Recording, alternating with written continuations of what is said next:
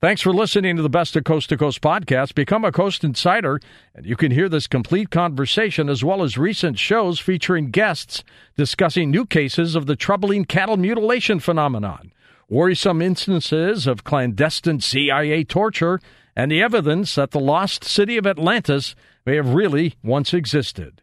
Check out these programs and many other fascinating episodes waiting for you in the Coast to Coast archive by heading over to coasttocoastam.com and signing up for Coast Insider. Now, here's a highlight from Coast to Coast AM on iHeartRadio. Daniel's in Wichita on Coast to Coast. Daniel? Hi, Dr. Punnett. Yeah, that's right. It's an honor to talk to you. I appreciate you taking the time. Uh, I have three comments, and then I wanted to ask you a question that I can't answer. You can't answer because I can't afford to pay the tuition. Sorry, uh, I'm an old Vietnam veteran.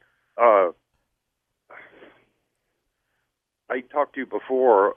Uh, I had a lot of Franciscan influence Oh, yeah, I remember you. Yeah. childhood. Uh, I was extremely uh, depressed the other night. I'm uh, sorry. Last night, uh, December 28th. It was the anniversary of my son committing suicide. Oh, I'm so sorry. And uh, Ah, that just breaks my heart. How I- old was he? uh, he was 29. Mm. He came home from Afghanistan. Oh, and uh, unfortunately, uh, the VA didn't help him. Uh, but what I wanted to address was not the sadness of that. I have an eight-year-old cat, and this is the middle of the winter in Kansas. And I was asking you how you enjoyed Kansas last time, and the wind's blowing, and Yeah, it's, it is. it's a little colder in Minnesota. It? it's whipping. The wind is whipping these days. Yeah. Well, my my eight-year-old cat, mean cat, brought in a baby kitten. Oh, yeah. that was malnourished and its mother had probably died Yeah. and I got it he's got it right now and so I decided to name him Ian after Oh, I love that. my main question to you sir is this uh, I am uh, concerned about uh, people about our world and you're a professor of communications not theology correct Right. Could you uh, answer a question and I'll hang up so I can hear your answer? Uh, or I'll listen to it. I, have a trouble hearing. Like you, I suffer from an inner ear disease. Yeah. or, Sorry about that. Uh, injury from running engines on jets. But my question is this uh, How do we decipher and how do you teach your students about all of the uh, facts on the flooding of information that we have now on the internet yeah. about you can get facts on completely diametrical opposing views Sure. and how and they can give you they can quote you facts on either side and everything in between Right. how do we decipher what the is and Ah. Franciscan brothers I've, I, I was waiting for you to use the T word. So don't hang up yet. Don't go anywhere. Let me say, this is a really interesting and ongoing conversation uh, that goes on with, amongst journalists, amongst communications specialists. So it, th- there's a problem that we have in our culture of thinking of ourselves as finders of truth.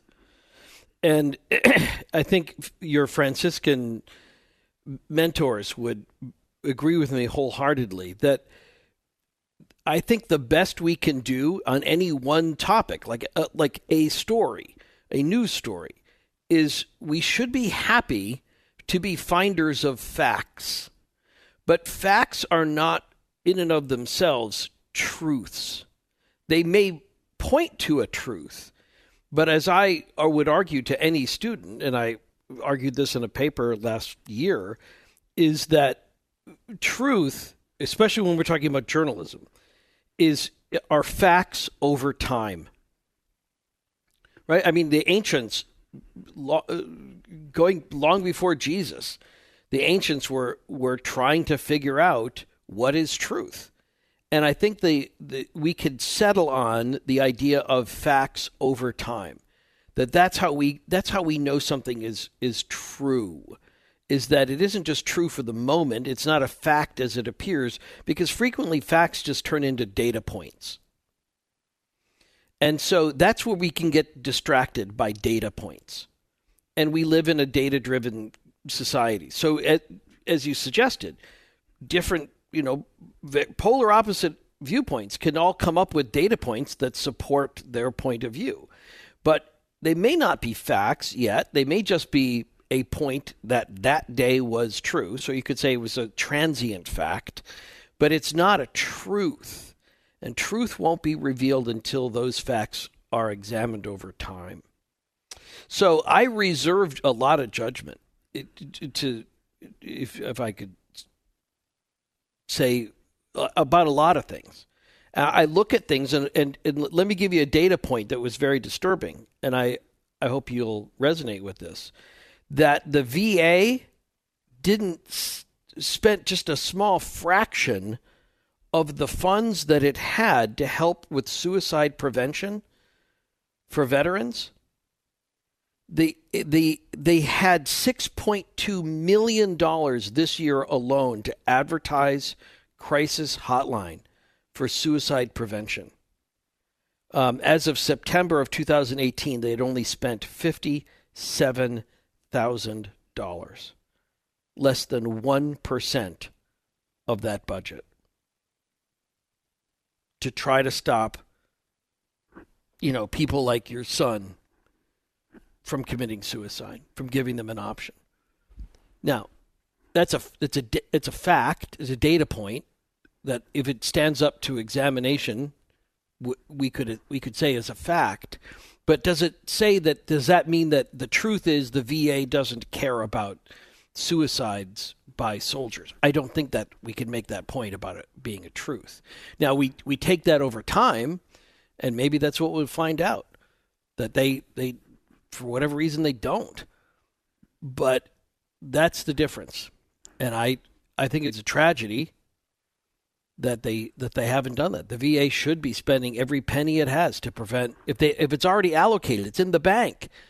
They should be spending every penny to reach out to soldiers who are suffering from PTSD, from any war or any, you know, just from service, um, and and and use everything they have at their disposal to keep that from happening.